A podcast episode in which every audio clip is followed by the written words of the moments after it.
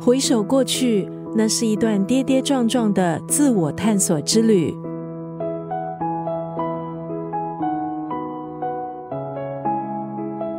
青春就像一场未落幕的独角戏，潮来浪去，总是留下我独自在沙滩，继续遥想着那片海。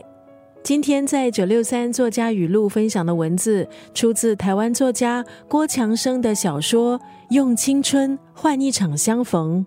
既何不认真来悲伤？我将前往的远方，来不及美好。人生思散文三部曲之后，郭强生隔了四年推出全新创作的散文集，以私小说的口吻，让主角穿梭漫游台北，从林北森路调通夜生活。到校园民歌餐厅秀，郭强生用内敛精致的文字，封存了一个属于五年级中段班台北人的时代。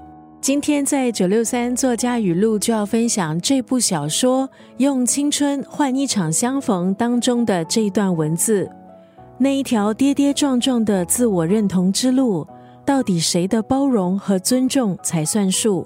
还不如一开始就不稀罕。活出自己的样子，不需要他人插手。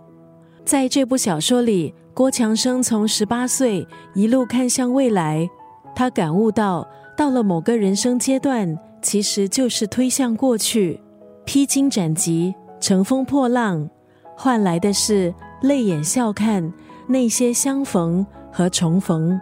那一条跌跌撞撞的自我认同之路，到底谁的包容和尊重才算数？还不如一开始就不稀罕，活出自己的样子，不需要他人插手。